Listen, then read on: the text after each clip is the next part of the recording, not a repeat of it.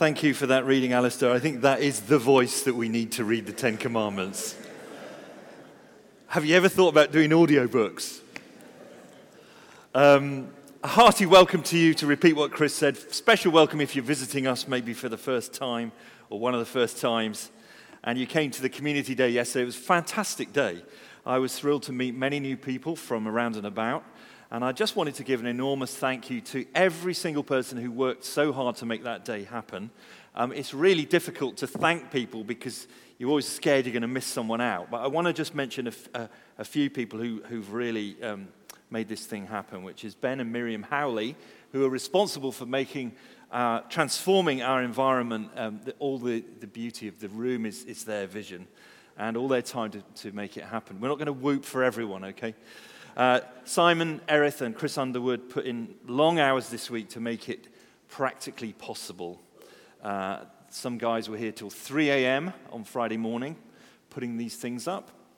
And also to thank Caroline Gentry and the Well team for your um, tireless work in putting on drinks and food for everybody, and everyone who led an event and volunteered yesterday. And most of all, to thank my colleagues Ben and Kate, who have just conceived and then driven this day forward. It's been a really good thing, so thank you so much. So, shall we show our appreciation?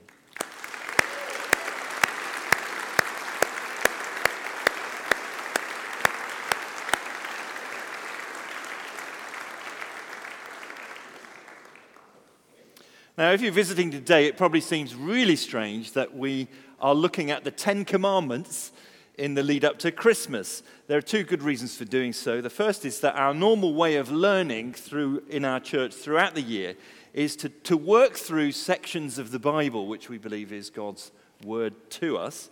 So we take books or chapters or important passages and we preach through them week by week. And if you look on our website, you see uh, hundreds of examples. And that helps us to be formed as a community by the whole wisdom of God in the Bible, and it keeps us from being imbalanced or riding the pastor's latest hobby horse. Now, the second reason is actually that in planning this series, it actually seemed highly appropriate to me to think together about this 10th commandment as we approach Christmas. Because I think it gets to the heart of what can go wrong with Christmas in our culture. And that really is a pointer to what goes wrong with our hearts all the time. Your heart, my heart. And I'm going to try today and show you what I mean. The 10th commandment is a surprising one at first sight. It says, You shall not covet. What's that? We already have a bit of a problem. Most of us probably don't use the word covet in everyday life. Do you? What does it mean? And why does God think this is so serious? Now, the Ten Commandments, as we've heard, include some pretty heavy duty sins that most people would agree are quite bad news. You shouldn't steal from other people. You shouldn't commit adultery, break the marriage relationship. You shouldn't lie. You shouldn't bear false testimony and, and, and speak ill of somebody. You know, these are all heavy duty things. And then suddenly we get this at the end of the list, it's kind of a bit of a. you should not covet. What's that? Why does that make its way on? And what we've seen this term as we've worked through these 10 is that uh, through Moses, God is giving his people a blueprint of what it means to be fully human. Chris has already mentioned that. This is what it means to choose life, to follow this way of life, to pursue it. So, to pursue the kind of life which we see in the Ten Commandments is not to be less than human, it is actually to be fully human to live as a free person. And I hope that by the end of this message, you will agree with me that this is what we need. We're just going to look at three things today what coveting is, why it matters, and what we can do about it. Firstly, what it is. The word covet has fallen into almost complete misuse. It's not part of our everyday speech. Maybe we hear it being used of um, when there's going to be a prize for something, it's a coveted prize.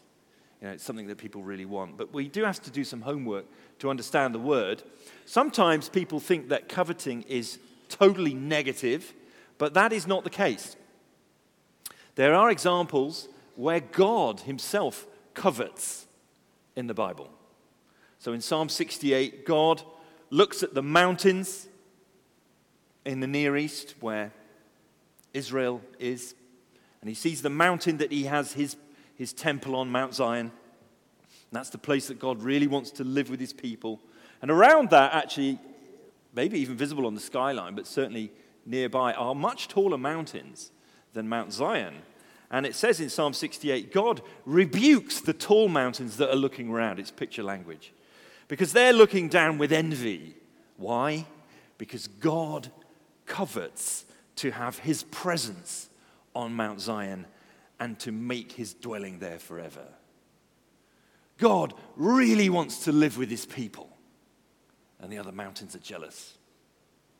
And then in the New Testament, there's positive use of this word for Christians. St. Paul in, in 1 Corinthians chapter 12, verse 31, this is the old King James Version. He wrote this Covet earnestly the best gifts, or the better gifts. In other words, it's perfectly good, it's perfectly right to want to have some gift in the church so that you can serve other people. Covet the best gifts. Jesus even used this word about himself in Luke 22. He's talking about the Last Supper. He's going to eat the final meal with his disciples before he goes to the cross. It's a Passover meal. And he says this amazing phrase I have eagerly desired to eat this Passover with you. The language he uses is really uh, intense. He says, I've desired it with a great desire. I really wanted, uh, longed for, craved to eat this meal with you, my friends. So the word means, the word covet means to desire intensely or to set your heart upon something. It's not just to admire it or like it and think, oh, yeah, that's quite nice. That's quite a nice microphone. It's to think, I really need that microphone. That example wasn't in the script. So, coveting by itself is neutral. It's good to covet some things. Everything depends on context. But what is wrong is when your heart, you set your heart on something that belongs to another person that you can't have because it's theirs. That's a different matter. And that's the point. If we look at the rest of the verse, if you, if you want to look back at Exodus chapter 20, verse 17, it fills in the picture. It's like a drop down box. You shall not covet your neighbor's house. You shall not covet your neighbor's wife, or his male or female servant, his ox or donkey, or anything else that belongs to your neighbor. And some of you are thinking, I'm not that interested in my neighbor's donkey. Now, these are examples appropriate for that time, three and a half thousand years ago. Here's what they mean Don't covet your neighbor's house. It's like the summary heading, it means everything. All that your neighbor has and is. The big picture. Don't covet your neighbor's life. Oh, I wish I had their life. Of course, it includes their home, and that can be an issue for some of us. I'll never be happy until I have this kind of house. And the thing is, it tends to grow over the years. You know, you used to be happy in a little rented one bedroom flat, and then your life expanded and you, you bought a two bedroom flat. And then you weren't happy until you got an end terrace house. And then you weren't happy until you had a semi. And now you're looking at a detached house or a period property or something really big or something with a pool. I used to be happy in that, but now Oh, wouldn't it be nice to live there? Now, the thing is, God has blessed other people in different ways to you. And that's good, it's part of His goodness to them. But don't make your happiness depend on God's provision for your life looking exactly the same. He knows what He's doing. Don't covet your neighbor's wife. Don't desire that which God has given to him and not to you. We could reverse the genders here. Don't set your heart on it. And part of this is not, obviously, not lusting after that spouse who God has not given to you. Don't spend your time undressing her in your mind and thinking what it would be like to be intimate with her or fantasizing about life with that husband. He seems such a great husband. You know, he can even do DIY. He's very thoughtful. And don't imagine, if only I was married to him, if only I was married to her, then I'd be happy. That's coveting. It's very foolish. It's wrong. And it is deeply offensive to God who made you and has given you your life. And if you're married, He's made your marriage and given you that. Don't covet your neighbor's servants. I don't expect many of us have neighbors with servants. Maybe they've got a cleaner. Maybe they spend money on a tutor. But there are modern substitutes for servants, aren't there? Their cooker. Oh, my days, they've got an amazing cooker. You seen it? It's got two ovens. that barbecue, oh, that barbecue is incredible. I wish I had a barbecue like that. I'd be cooking out there all the time. Their laptop, that's a kind of servant. A smartphone is a servant.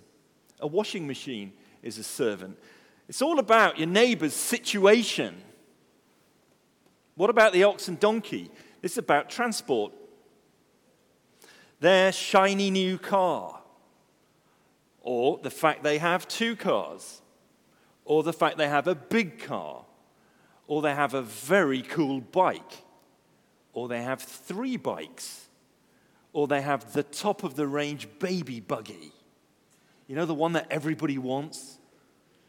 The one that costs over a thousand pounds for a child who's going to be sick on it,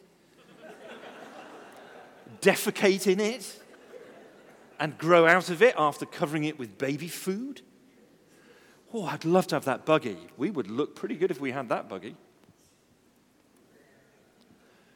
In other words, don't cover anything that belongs to your neighbor because that which belongs to you is what God has given you, including your whole life and circumstances.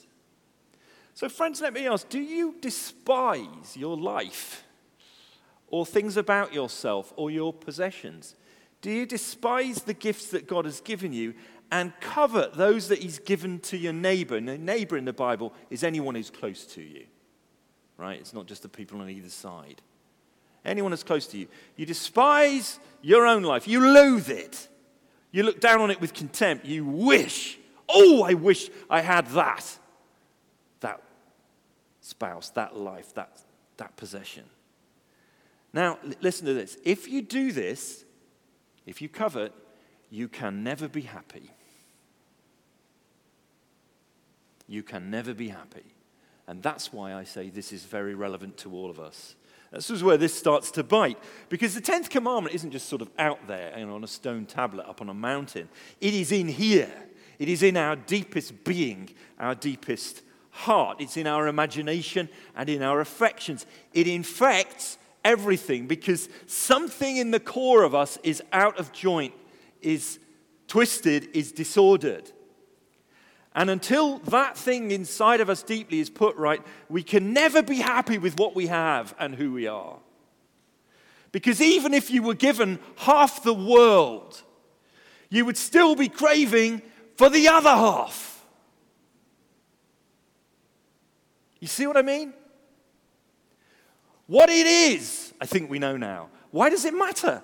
I hope by now it's becoming clear why coveting matters. Can you see how relevant it is to our own lives? If we have even, you know, one milligram of self awareness, we are so rarely contented. We always seem to want more or something new or something different. We are nothing like as grateful as we ought to be. Especially, I have to say, us British people. We are the world experts in complaining. I mean, the Americans have a whole special season called Thanksgiving, where they have a big meal together and they give thanks. And I get messages from American friends on Thanksgiving Day saying, I'm really grateful for you because you're a really good friend or, or whatever. And British people look at that and think, come off it.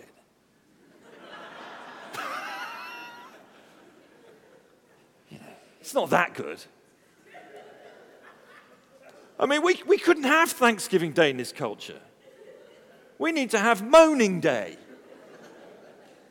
Let's get together and moan about all the things that are wrong with our lives. I'm going to message someone, you know, you really bug me because of this. Tom and Tanya recently moved to join our church from the United States. I'm afraid this is what you've come to you know, we're nothing like as grateful as we should be. We, if we discover, now you've got to just wait for this. If you discover that someone else has something that you want, even if you didn't know it existed until that moment, you somehow feel inadequate and lacking. Oh, I wish I had a mirror that could take photos and print the pictures of people.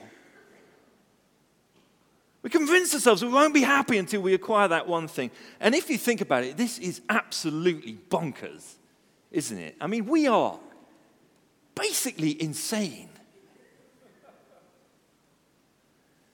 Here's the, there's some dreadful problems. This is why it matters. Firstly, we don't see it. We don't see covetousness.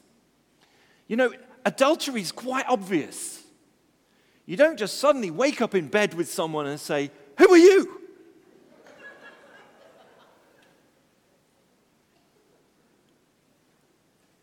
But covetousness goes under the radar.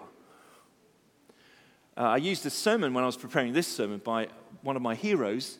It was a professor called Gordon Hugenberger, an unforgettable man and an unforgettable name. Gordon Hugenberger used to live near a, a Roman Catholic priest, and they were both friends. And Gordon said to him at one point, the priest was near to retirement. And you know, in, in Roman Catholicism, priests hear confession very, very often. I don't know if they do it every day. They sit in a booth and people come and confess their sins. This guy had been doing it for years and years and years, hearing people confess their sins, pouring out their lives in, in the, the safety of the confessional. And Gordon Hugenberger said, Has anybody ever confessed the sin of coveting? And the guy scratched his head. He said, Nah, never. Because we don't see it. I think that's why, you know, it says, Do not murder, do not uh, commit adultery, do not steal, do not lie, do not covet. By the way, look around neighbor's house, neighbor's wife. Fwah, look at her. Neighbor's ox and donkey. That's a very nice donkey neighbor's servant. He's got really good servants. Oh, now I get what it's talking about. We don't see it, we don't get it. Here's a diagnostic. Why do you complain so much? What do you whinge about? That shows you something. Have a dig around down there. You might find you're coveting. And this dreadful problem is that coveting is a life dominating desire. It's life dominating, dominating. It's an intense craving for something. It is insatiable.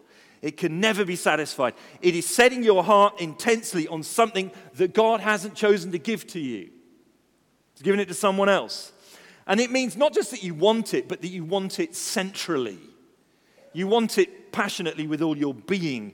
You've invested a big part of your happiness and you've invested a big part of your hopes in something. And that's what it means to covet to invest a major part of your hope and your happiness in something that someone else has. And Paul, the apostle in the New Testament, says that coveting is idolatry. It's worshiping a false God because coveting isn't just desire, it is inordinate, out of proportion, over the top desire. Why it matters. I, I love lamb curry. Oh, even thinking about it now. I could eat it three times a day. I love lamb biryani. I love my children. And I love God. All those things deserve to be loved, believe me, but not equally. There's an order to it. If I love lamb curry more than God, I have got a problem. And this is the thing if God hasn't given something to you and you're craving it and building your life on it, then it is coveting to you. Wouldn't be for someone else. Only you will know, actually, probably, the substance of where this is a problem. Desiring something that God has not given to you. So, why does he single out this sin? Why does it matter? It's just like the ones that go before it. You know, the, we've thought about how the Ten Commandments can be divided into two parts. The first four are all about our relationship with God, and the second six are all about our relationship with other people. So with God, we're thinking about our relationship vertically, and with other people. We think about our relationships horizontally, so it's the whole of life. And Andrew pointed out that the fifth commandment about your parents actually is a bridge from God to our neighbors. And so here, the second half are, are all about how we relate to others. You shouldn't murder. You shouldn't commit adultery, steal, lie. They're all about concern for our neighbor. But now we get to this one, and this one is actually toxic. Because other sins may cause great harm to yourself, but not directly affect your neighbor. But when you are given to the sin of covetousness, it is lethal to your neighbor. It is the poison that turns a sister into an enemy and a rival.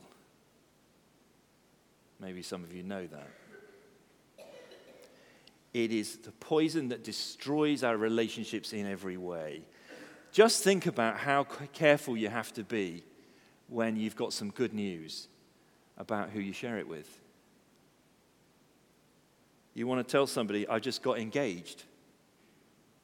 Got my ring. You've got to be careful who you tell, haven't you? I just inherited a big sum of money. By the way, for me to say that is completely theoretical. Second generation pastor. but if you did inherit a great sum of money, I bet you'd be careful who you told. And you might not say how much it was because of what might happen in their heart. Or I've, been, I've just got this new job, been promoted uh, above people who've been there longer. Or my child just did this. Your child just achieved something. You'd be careful how you'd say that to another parent, wouldn't you? You see how it affects relationships? We know it, we can feel it. It destroys relationships in both directions. I, I know uh, a very beautiful young lady. I, have known her for many years. I, I don't know many beautiful people, no disrespect to King's Church. But I do know this girl very well. And I know that people look at her, and sometimes, they, and often the first thing they'll say to her is, Wow, you, you look like Kendall Jenner. If you don't know who that is, don't worry. And you think, wouldn't it be wonderful to be beautiful? And what I've noticed is that there is such a thing as pretty privilege. Things go well if you're very good looking, but oh my days, beauty is also a terrible burden.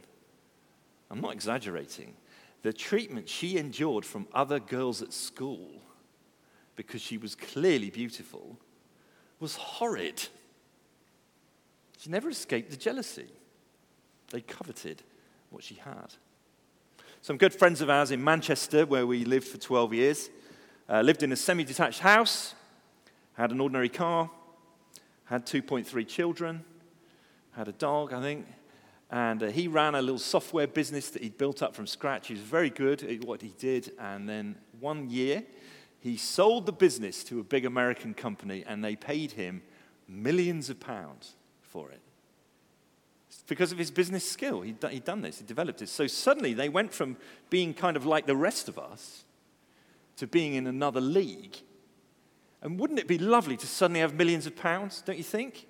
It wasn't lovely for them, we could hardly believe our eyes because all at once, a lot of friendships turned very sour for them. Some people just couldn't handle the fact that they were no longer richer than that couple and turned their back on them. And then there was this other thing that crept in was that if they go out for dinner, does everybody think they should pay because they're wealthy now? And if somebody's being friendly with you, are they doing it because of me or because they think they can get something from me? See, having great wealth introduces all of this stuff because it's poisoned by covetousness. You see how even really good gifts get infected by this toxic sin. And if you think about it, coveting is underneath all the other sins. What I mean is, you don't break the, t- the Ten Commandments without breaking the tenth one first. Uh, it can lead to murder Cain was jealous of his brother's sacrifice, so he murdered him. It can lead to false testimony. Somebody desired the vineyard of a guy called Naboth, so they made up a story and had false witnesses get him out of it and take it from him. It can lead to theft. Achan in the, in the uh, Old Testament saw some gold, and some possessions. And he set his heart on them and coveted them, and he took them for himself. He stole them. It can lead to adultery. David was on the roof of his palace. He looked down and saw a gorgeous woman, and it, it led to um, the downfall of his, of his life and his kingdom. Now, look, we have been given strong desires as part of who we are. We have been given strong desires. We are, we are passionate creatures. So, having a strong desire is not somehow sub Christian. Being a Christian doesn't mean you have to be bland and sort of magnolia and, you know, a bit feeble, bloodless. Strong passions are part of what it means to be fully human. So, it's not having strong desire or love that's the problem. The problem is the perversion of it, the disordering of it. Because Coveting is perverting what God has intended. When God showed favor on the offering of Abel back at the beginning of human history, Cain had the opportunity to look at that and say, huh, what is it that Abel has done here? How can I imitate my brother and enter into a similarly positive relationship with God? But instead, he decided to eliminate his brother and remove the comparison. You see how deadly this sin is, why it matters? What can we do? What can we do? If you've seen it in your own heart today, what can we do? Third point. These commandments that we've been studying and we've finished today have not been given to us simply to make us feel bad. Right? The purpose of the series is not to make you go, bad Christian, stop speeding. They're also not given to us simply for a quick fix on some aspect of our behavior. You know, if I, if I just do this few things differently, then I'll have sorted it. That's a bit like getting a plaster, you know, sticking plaster, and putting it over a part of your body that has cancer. You might cover it up for a while, but the cancer is going to spread. So these things aren't given for make you feel bad or use a sticking plaster. The, the, what they're doing, they're seeking to do is get us to realize our need for a changed heart, for a new interior. The beauty of the 10th commandment is that it shows us, without a shadow of a doubt, that God is concerned with the core of who you are, with your heart. What else could it mean? It's all about desires, it's not about actions. Alexander Maclaren, a great Victorian preacher, wrote these words This final commandment leaps over the boundary between conduct and character. So here's conduct, here's what you do here's character, here's who you are. It leaps over that boundary and makes us think about the kind of people we are. It carries the light into the dark places of the heart where deeds are fashioned. And listen to this it sets the whole flock of bats and twilight loving creatures in agitation. I love that. He says, This commandment, when you think about it, it jumps across from your behavior to who you are. It goes into the dark of your heart. And when you go down there, you switch a light on. There's all sorts of bats and horrible creatures, and they all start fluttering and flying. It's a bit like the Batman films. Shows us who we are. Nobody knows when you're coveting, do they? Most people don't. It's clearly not part of a criminal law system. How would anyone be able to prove it? There's little or no evidence. But the 10th commandment is showing us that the roots of our unhealthy behavior, which the Bible calls sin, go down to the core of who we are. And that's what the Bible calls the heart. So, if we want to be fully human, we're going to need some heart surgery. We're going to need a very good cardiologist to give us a new heart. And I'm going to finish the series with three R's to end our series. What we can do about it, there are three R's. R. Repent, old fashioned word. Remind and reorder. Repent, remind, reorder. Repent. I've said this before only about 25 times, but repentance in the Bible is a change of heart that leads to a total change of direction. So I'm walking this way in my life. I see Jesus. I hear the good news. I realize I'm, I'm, i need to turn around and follow him. And he turns me around and I walk the other way. Free person turning around. Complete reorientation is what repent means. So, today, if you've heard God speaking to you, and I didn't prepare this with anyone in this room in mind, by the way. I wasn't thinking, oh, I'll have a go at him. If you have heard God speaking to you, that was definitely God. That's the Holy Spirit moving among us, which is what we expect on Sunday morning and Sunday evening. If you have seen this ugly thing in your heart today, repent. Turn around from it. We need to be brokenhearted, confessing our sins, maybe with tears, on our knees. Lord, forgive me. I've seen how wretched I am. It's miserable. First John says, Whoever says they have no sin deceives themselves. So if you think you're completely perfect today, you're lying to yourself.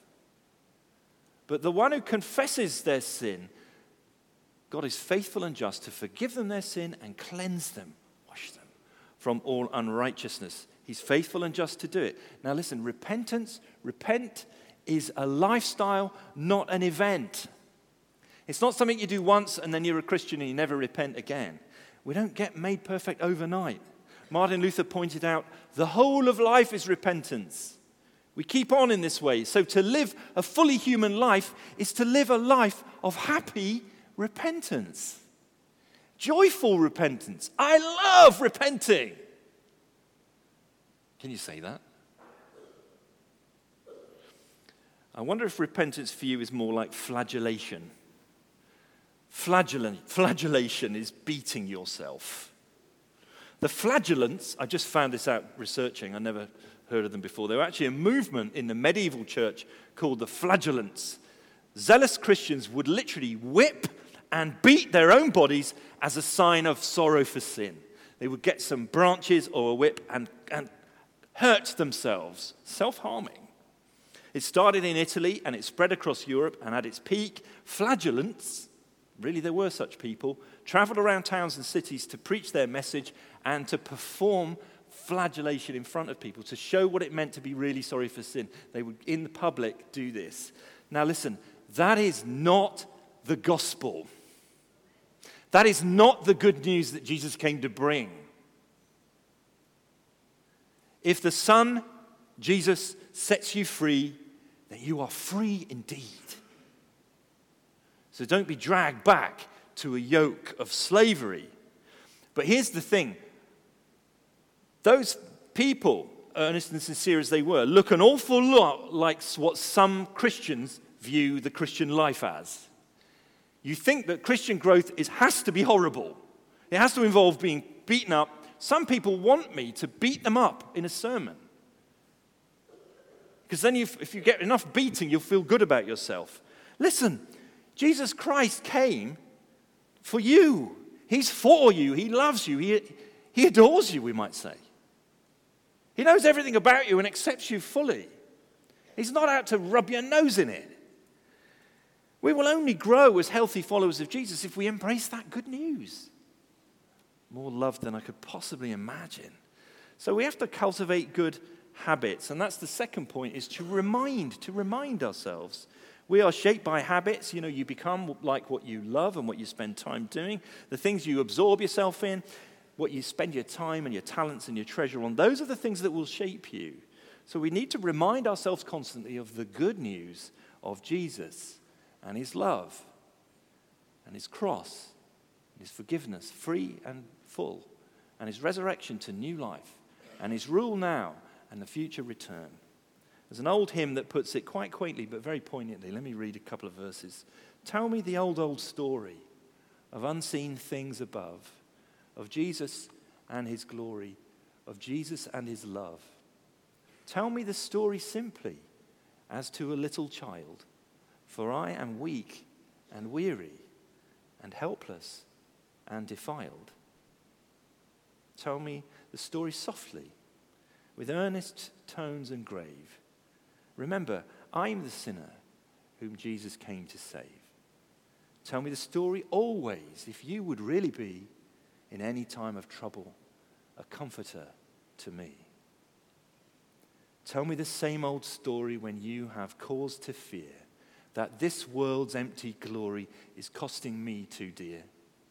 And when the Lord's bright glory is dawning on my soul, tell me the old, old story Christ Jesus makes you whole. tell me the old, old story. Now, what these, that lovely hymn reminds us is the central truth of the Bible is that we grow best in community. We grow best in community and we need each other. Notice in the song how it's one person telling me, I need someone to tell me that story, not just to do it myself. We just ran a new members course at the church.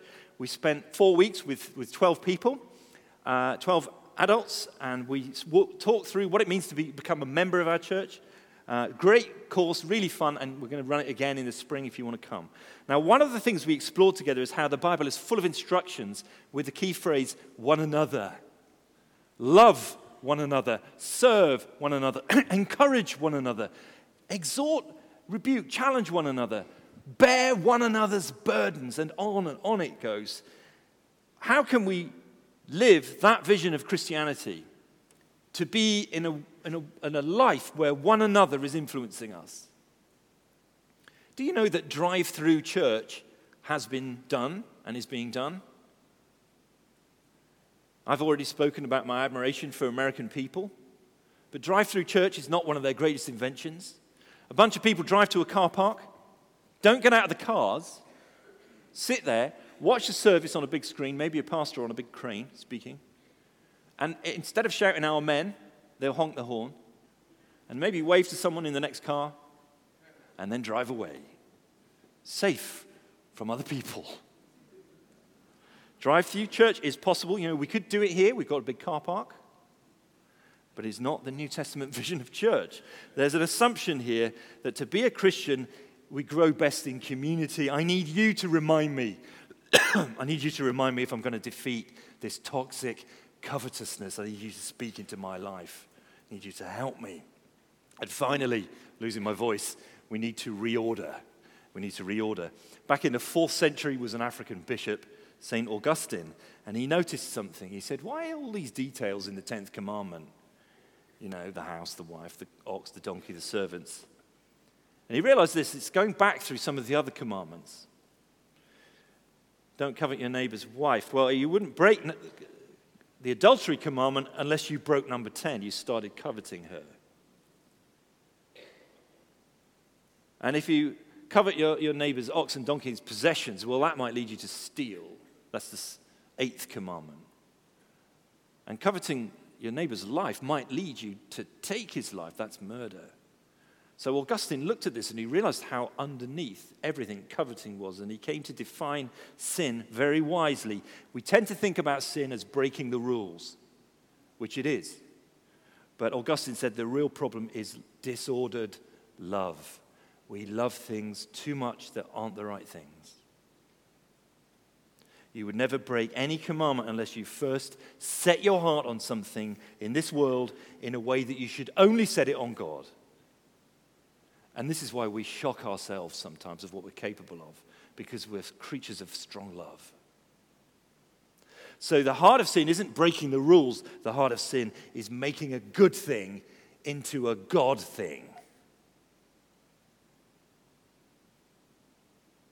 Dr. Tim Keller gave this example. Imagine two people, they've got the same career, successful, they've got the same position, a lot of status, wealth. Person A becomes a Christian and starts to grow as a Christian and find joy and life and forgiveness and mercy and meaning and purpose in Jesus. And they, they start reading the Bible privately and praying privately and going to church. And they go week in, week out, and they're shaped by the community of the church and their, their loves begin to get reordered. But person B lives for the career. That's what they eat, drink, and sleep. That's what they set their heart and mind on. That's what makes them, gives them an identity. They live for work. They're very good at it. It defines them. And then both the people are sacked on the same day. They're made redundant. And because of their age, they know there's no way back to the same level. How would they respond? person A is going to be very disappointed and upset, isn't he or she? They might be despondent for a while, but it's not the main thing they're living for because they know Jesus Christ and his acceptance and love. But person B has nothing left. The stakes were too high. Now their whole life is devastated. Everything they were living for and basing their identity on is gone and they can't get it back. What you intensely desire, whatever you crave, if it's not the real God, then something else is your Lord and Savior, and you will do anything to have it. You might lie, cheat, or steal. You might even kill because it is supremely important. So we need our loves to be reordered, and that will only come as we fix our eyes on Jesus day by day, week by week. This is not a call to self improvement or a DIY manual for contentment. It is a call to cling to Jesus Christ by faith. He alone is capable of dealing with this issue in our lives. So turn to God to change your heart, to give you a new heart. We need Christ to come in and change us from the inside out. Nobody else can do it. No amount of willpower, only He can. And this is how He'll do it He will fill your cup with His love. He will show you how, how much He loves you and overwhelm you with the sufficiency of His presence and the joy and the safety you have in Him. So let's turn to Him again, shall we? Let's pray.